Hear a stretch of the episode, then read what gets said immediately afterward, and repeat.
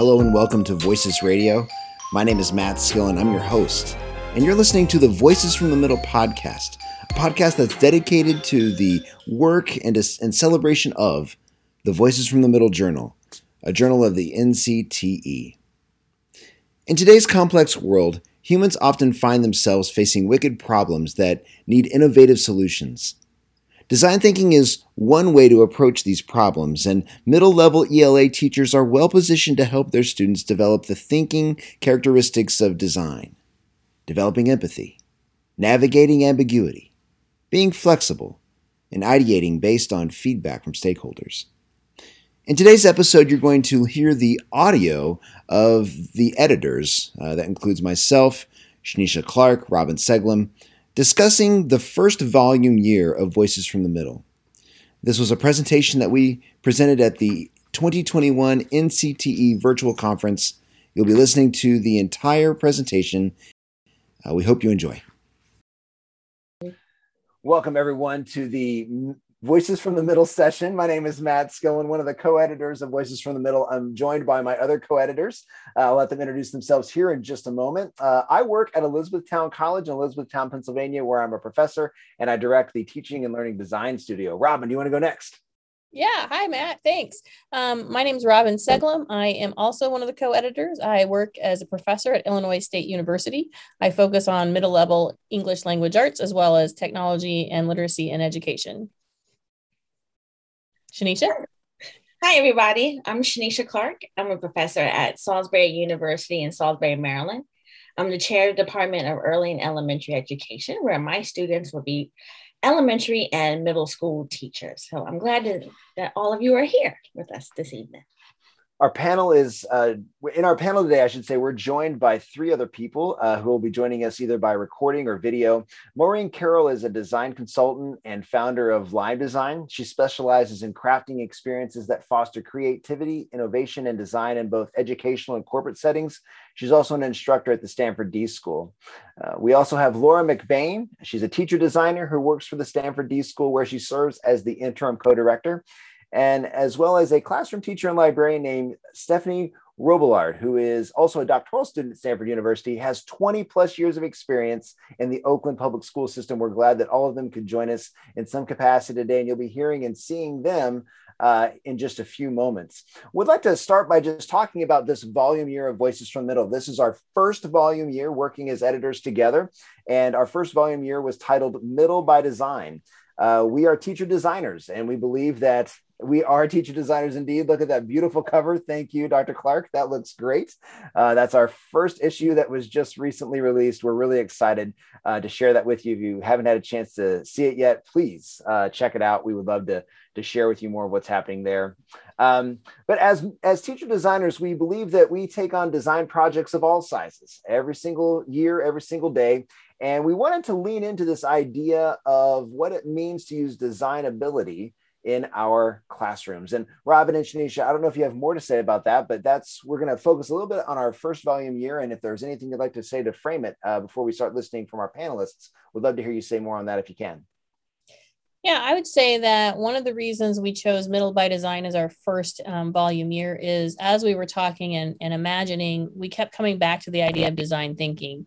Um, Matt and I, in particular, and Shanish has been introduced to it as well. But we we both have done a lot around this idea of design thinking with our students. Um, I always try to reframe with my um, pre-service teachers the idea of lesson design versus lesson planning because that's where the innovation and the real learning comes into play is through this idea of design. Um, so I think that because we just kept coming back to it, we thought that there this there's a whole lot we can do with this. It's it's worth an entire year and not just an issue, which was kind of what launched our um, our approach to editing, where we're, we're looking at volume years and, and, and individual issues um, kind of take up the, the bigger idea each time. Dr. Clark, anything you yeah, want to say yeah. in addition? Yeah, go for it. Pretty much just the same thing that, that Robyn was talking about. It really put um, our students, at least when I talk about it with my students, in a different position. It's kind of like reframing. Um, they really, it's, they're able to put the student first and thinking about who's in the room as someone will say later on in, in the panel talking about relationships and not knowing and sometimes that's okay Um, so it's really uh, just honoring this funky, really nebulous process of, of, of going to teach them and really just being solid in the decisions that they make. So um, I, it's been really exciting to see what people are submitting um, for for this entire volume year. I, you know, things that, that authors have written, I was like, wow, I never thought of that. And, and, and that's really exciting to see. So, yeah one of the key uh, traits that we've tried to uh, that we're going to continue to i think build upon as co-editors i know we've all talked about this in our meetings just like this over zoom is to include as many voices of classroom teachers as possible and i want to park there for just a moment because our first issue talked about how important developing empathy is in the middle school classroom. And we uh, have a, I think, a beautiful response to that question um, from Stephanie that I'd like to play now. And um, we'll invite some conversation after we hear that. So here's Stephanie talking about the importance of empathy in the middle school classroom. So I think empathy is needed in all grades, in all years, offered to everyone, by everyone, particularly now as we only have a partial understanding of what's actually happening behind the closed doors in the lives of those around us. So, but students in middle grades need empathy more so. I think because they straddle this in between space of child and teenager, um, having only a partial or growing sense of agency over their lives. In some cases, in other cases, um, they might have none, or they might have a lot more than we would even expect. Um, and they themselves might have conflicting expectations of, the, of themselves and of each other, of their peers. As teachers, through our compassionate presence, through our modeling of empathy, I think we have the ability to provide a space of consistency, of graciousness, of understanding. And in this way, we can be additional models for our students as we respond to their needs empathetically we want students who are empathetic. So we should therefore be mindful of the opportunities we have to cultivate empathy. We ought to engage students in texts that create opportunities for them to understand the experiences and perspectives of others so that they can develop empathy towards those they might not have the ability to meet in their community.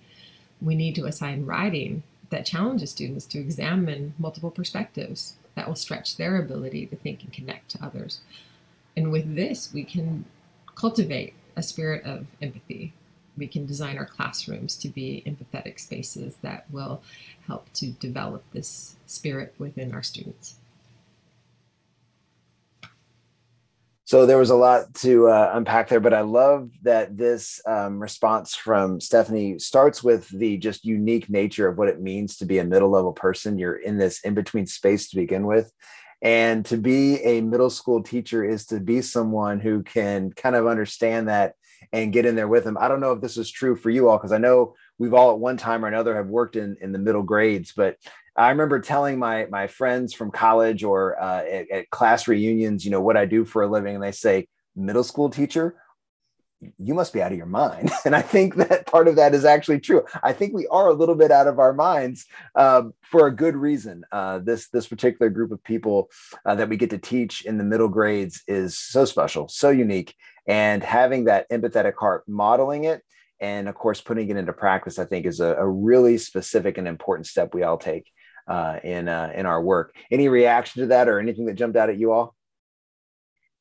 Honestly, I was just thinking about I have um, teacher candidates who some of them who are placed in middle school classrooms right now, and they just laugh, you know, about as, as um, Stephanie was talking about, like the straddling that that these young people are in, but in particular because they had a year and a half of Zoom school. Right. So you know they're beginning to learn, you know, to learn how to socialize with one another. Like they're learning how to do school and my teacher candidates are learning how to do school all over again. So like empathy just has to be, you know, at the forefront in some of the conversations that we've had. Um, like that spirit, you know, like come comes through, and it, it, you know, it just it just makes me giggle sometimes. They're like they're so just everywhere. And I was like, welcome, welcome to middle school. That's right. That's right. so, but anyway, Robyn, what were you thinking?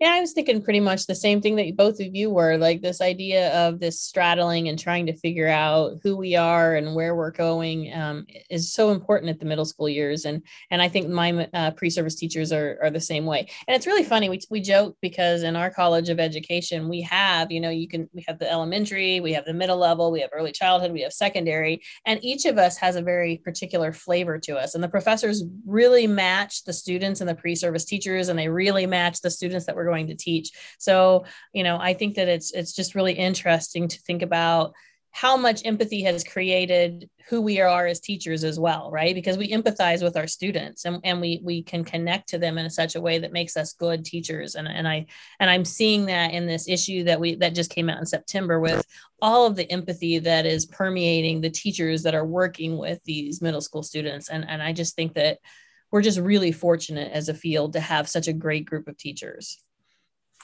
along the same lines, we have another um, response to the idea of empathy, and this one from, of course, Maureen Carroll. Um, I want to play that and just invite some further reaction on this idea because I think it's an important element that we revealed in this first issue, but one that I think has a lot of applicability um, across the board. So I'll cue that up and let's just listen. And uh, I guess Shanice, I'll invite you to respond to this one after it's over.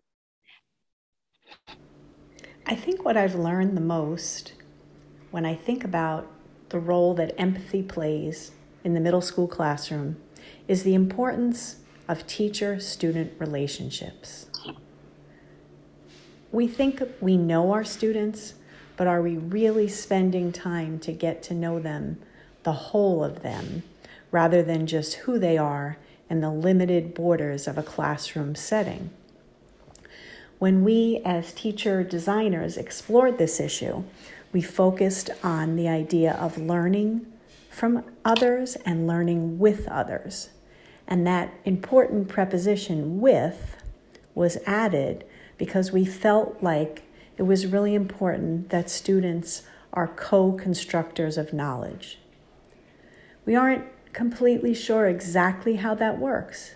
It's kind of a new idea. It's that balance between delivering content and bringing their curiosity and imagination and desire and passion to learn into what we have to teach.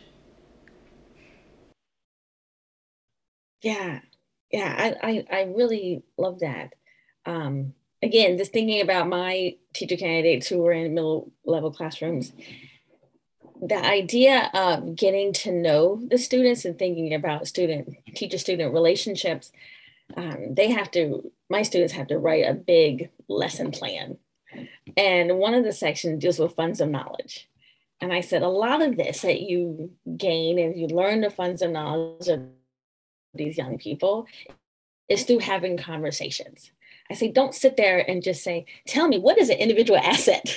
you know, say, you gotta, you know, visit with them, sit, like say good morning when they come in. How was your weekend? What did you get into yesterday? That kind of um, that relationship building. I think we don't have to jump into the content right right away. Um, young people aren't going to learn from teachers who don't like them mm. and who don't respect them and don't trust them and don't engage in, in, in, curiosity. So that idea of, of relationship is building is so important. And my teacher candidates have seen teachers who don't have good relationships, and then those classrooms are chaotic, and then they cuss out the teacher. And you know, I said, well, why? Why, why, why would that young person want to learn in that room when the teacher is outright hating them? Mm. You know, but I said, but then when you're in the room and then when you're teaching a lesson and you're engaging with them, like they respond well to you. I said, that's because like you, you sat down and you talk with them and you got to know them like outside, as Maureen said, outside the borders of the, of the classroom. So, you know, that empathy just nothing happens in a room, in a successful room, without having empathy. And, you know, and, and that's something that, you know, at, particularly for folks who want to teach early, like late elementary or middle, middle level, it's so important that, that, that we tap into and just recognize because you can write a beautiful plan, but it doesn't respect you, honor you, think that you actually like them. That you know, it's just a beautiful plan on a piece of paper. Mm-hmm. So um, that co-constructing, that working together, that thinking together is a beautiful thing when it works. And um, so spending that time to begin to build that um, is is so lovely and it's really, really vital. But I can just keep going, but I'm not going to. well, it's the relationships between people can often create some ambiguous spaces that we work with. And, and Robyn, before you jump in there, I wondered if I could play Maureen's, res- or sorry, um, Laura's response to uh, ambiguity and how um, teachers might navigate ambiguity um, within their classroom. Let's, let's take a listen to that, and then maybe we can thread those two things together really quickly. What skills and mindsets do teacher designers need to navigate periods of ambiguity in their classrooms and careers. My name is Laura McBain, and I work for the Stanford D, D School, and I am a teacher designer. For me, the skills and mindsets that I have needed to navigate endless amounts of ambiguity is my willingness to stay open to the potential outcomes in front of me. This requires me to think about not just what I expect to happen, but what are the possibilities of what might happen next in my classroom, and the lives of my young people.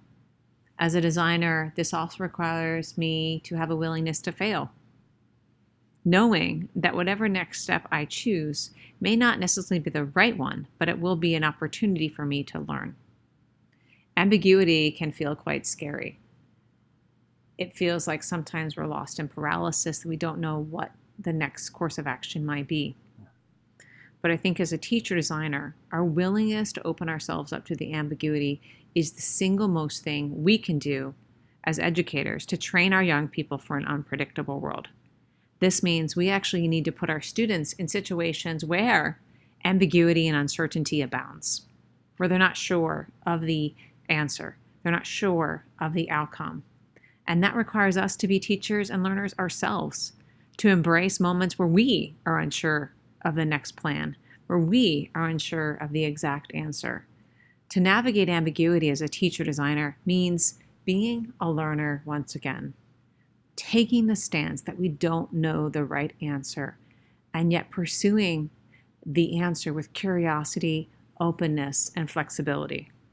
Being a teacher designer requires all of us to think and act as if we don't know how the world will unfold, but we are willing to pursue it and stick with the possible solutions that may arise. Thank you.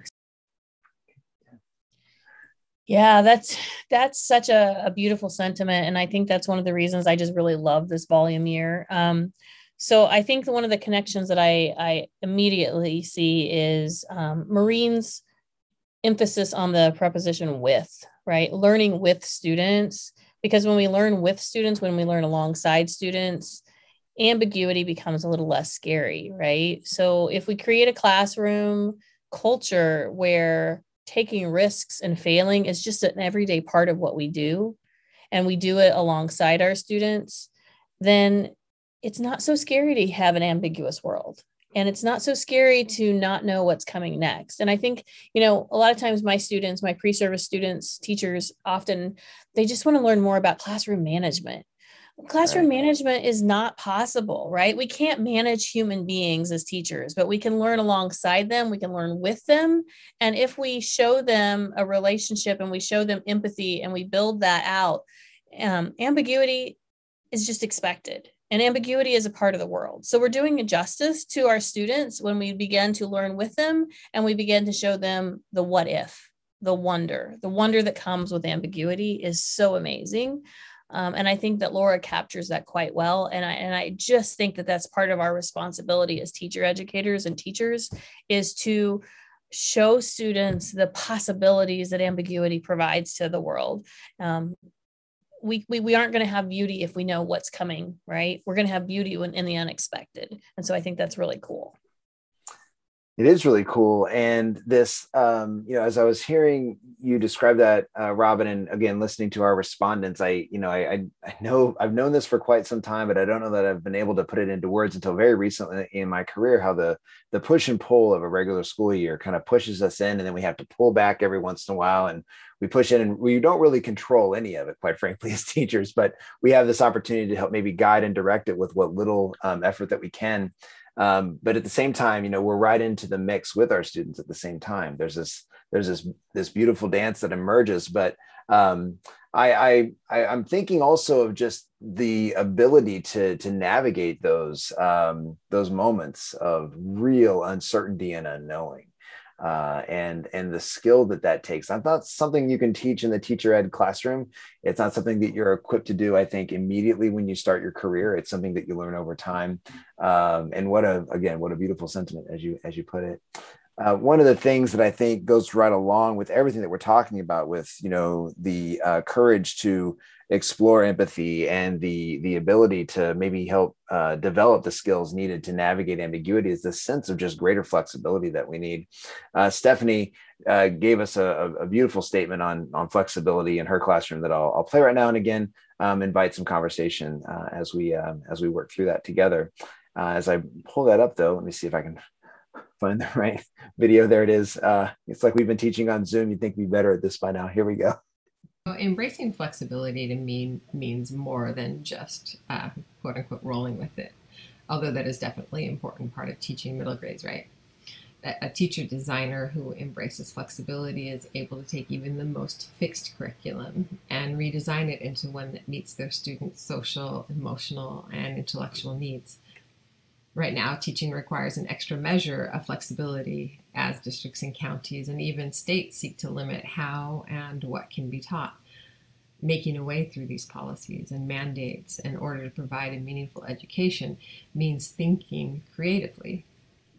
It may mean reimagining a new way of instruction or looking back to understand how people in the past circumvented laws and were able to accomplish their teaching goals. A teacher designer who embraces flexibility understands their end goal and recognizes the multiple paths there are to get there. They're able to pick up strands and put down others, all the while not letting go of their vision. Instead of letting whatever it is derail them from their goal, they're able to incorporate whatever it is that comes at them as they progress towards it you know designers have this uh, flexibility. It's like their um, it's their way of life you know being able to hold many strands at one time to put others down and to pivot to others. That is the life of a teacher from from start to finish. And I'm, I'm thinking of the times when uh, you know you're in the middle of a lesson plan that you're just you know is fire. Like it is it is humming in periods one and two and then all of a sudden period three a literal fire breaks out and the rest of the day is just obliterated. so it's uh, you know, it's a remarkable thing to be a teacher and to embrace that kind of flexibility to know that hey, there's only certain things that we can control, and in reality, do we control really anything? but uh, to to to embrace that and to to know how it works uh, in any given day, I think is an important step. Any other reactions to to flexibility and how it works in our classrooms? I really like, and I tell my students this that like like when I think about like our scope and sequence for this semester, I say I know where we're going. Like I know where the end goal is, and I have a vision of how we're going to get there. And then sometimes, you know, we might take longer on one thing, or I have to speed something else up. But it's like I'll get you there. You just have to like kind of trust the process. So even when I think about my students and when they're in the room and they're talking with their mentor teachers, um, what I love of what she said is like like we as teachers have to be nimble. Yeah. And almost going back with what you were saying, Matt, like first two periods we're rock and rolling, you know, and then fire drill or you know, it's just not humming. We have to be nimble in our thinking or flexible in our thinking, and we have to make some shifts when we still know where the end goal is, right? Right. So that involves us studying, being prepared, knowing the plan, knowing the lesson, doing the reading.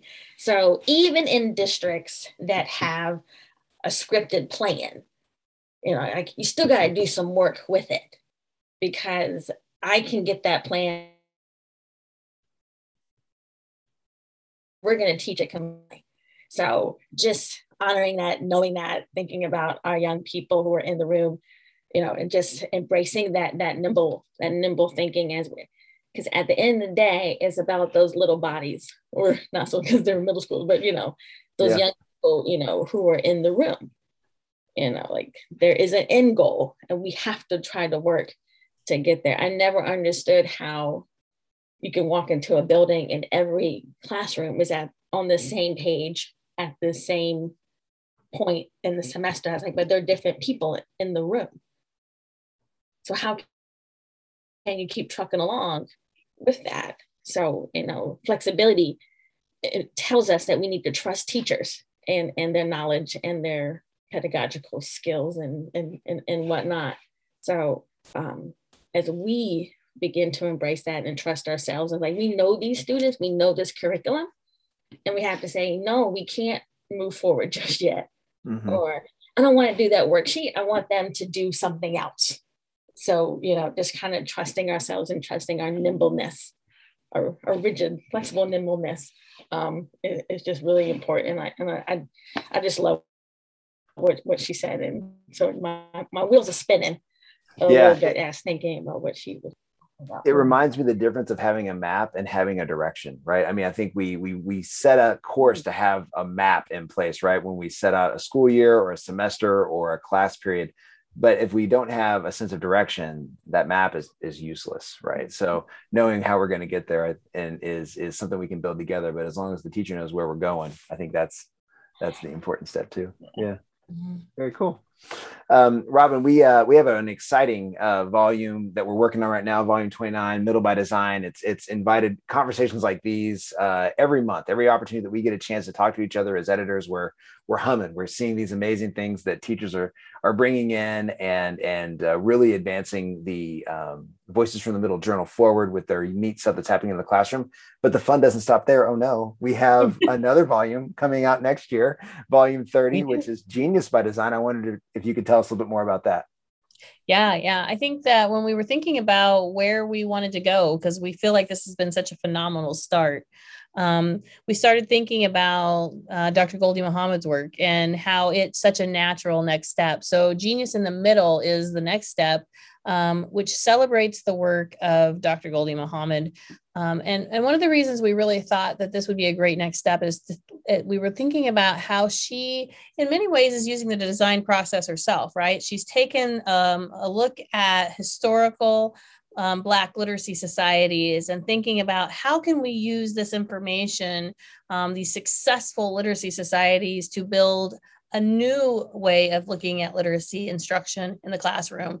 And so her uh, her book Cultivating Genius: An Equity Framework for Cultiv- or Culturally and Historically Responsive Literacy has been what has inspired our next volume year. Um, and and really the first issue kind of really builds off of the um, the flexibility and the feedback and and thinking about how do we embrace identities? How do we embrace the identities of the students in our classroom and use their identities to help build a literacy environment that really impacts their learning and that speaks to them where they're at?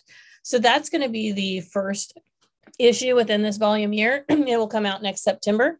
Um, manuscripts are due right around the corner. So December 15th of this year, we're already looking at next September's issue. So we invite you all to think about how do you help students embrace their identities in the classroom because it is so important. It's a way that we can become and continue to be teacher designers because we understand and who our students are and where they're coming from.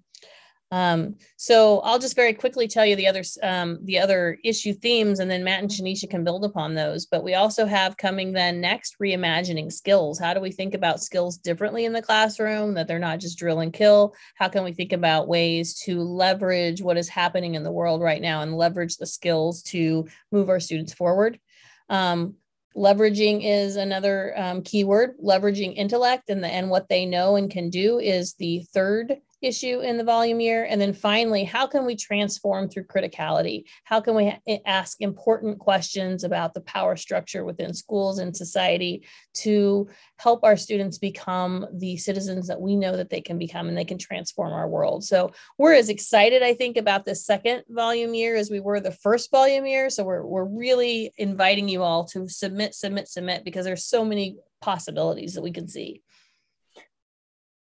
Go ahead. Matt, yeah, Dr. Clark, did you want to say more about that? I, I was going to put the actual page up so you can see it. This is our call for manuscripts that you can find on NCTE's website. Just search Voices from the Middle and NCTE, and it'll be the first hit. You can find our call for manuscripts in the menu bar. And as you can see, everything that Robyn just uh, described is available to you, including the submission deadline that you can put on your calendar as you're working through the process uh, to write for us in this next volume year. Anything you want to say, Dr. Clark? No, I said submit, submit. That's right. We want to read what you have to say. right. You know, and if you have any questions about any of the calls, like we as an editorial team are just open to answer any questions. Um, yeah, because we're we're just eager. I'm I'm excited about this this volume. I'm excited the whole thing, both, but I'm really excited about this one. And uh, you know, and Gholdy Muhammad you know, she's excited about it too. So maybe have her stamp of approval. So that's really exciting too. So, mm-hmm. yeah. That is helpful. Yeah, there's an email address uh, that you can see there on the call page. Uh, hit us up anytime. We would love to interact with you. If you've got an idea that would be great for the journal, we'd love to uh, to connect with you there. The conversation continues online always. The journal is published four times a year, but we have conversations happening all over the place on social media. You can find Voices from the Middle in all the places you would expect Facebook, Twitter, Instagram. We also have a monthly podcast, uh, Voices from the Middle Radio, that you can find on Spotify and Anchor. We hope that you'll join us there. We've got some really great conversations that are emerging in those spaces as well. Uh, before we conclude, is there anything else we need to say, friends? No, just write for us. We're yeah, so excited, excited, so excited to see all the different things. Come to review it too. Come review. That's right. Yes. We, would love some reviewers too. You'll be uh, hearing more about that. We're going to be putting a call out for reviewer board, which um, will be uh, part of something that we'd like to uh, put together and bring together to create community around that as well. So in the year to come, look forward to that if that's something you'd be interested in joining us on as well. Uh, well, from the Voices from the Middle editorial team, we wish you a happy convention, um, happy holidays and season greetings uh, as we lean into a crazy time of the year. We hope that you take some time for yourself to restore and to renew for the new year ahead. Uh, friends, this is an exciting community to be a part of, and we're so glad that you're here. Thanks for joining us for this short period of time, wherever you may be. Uh, you know, happy blessings and inspirations to you.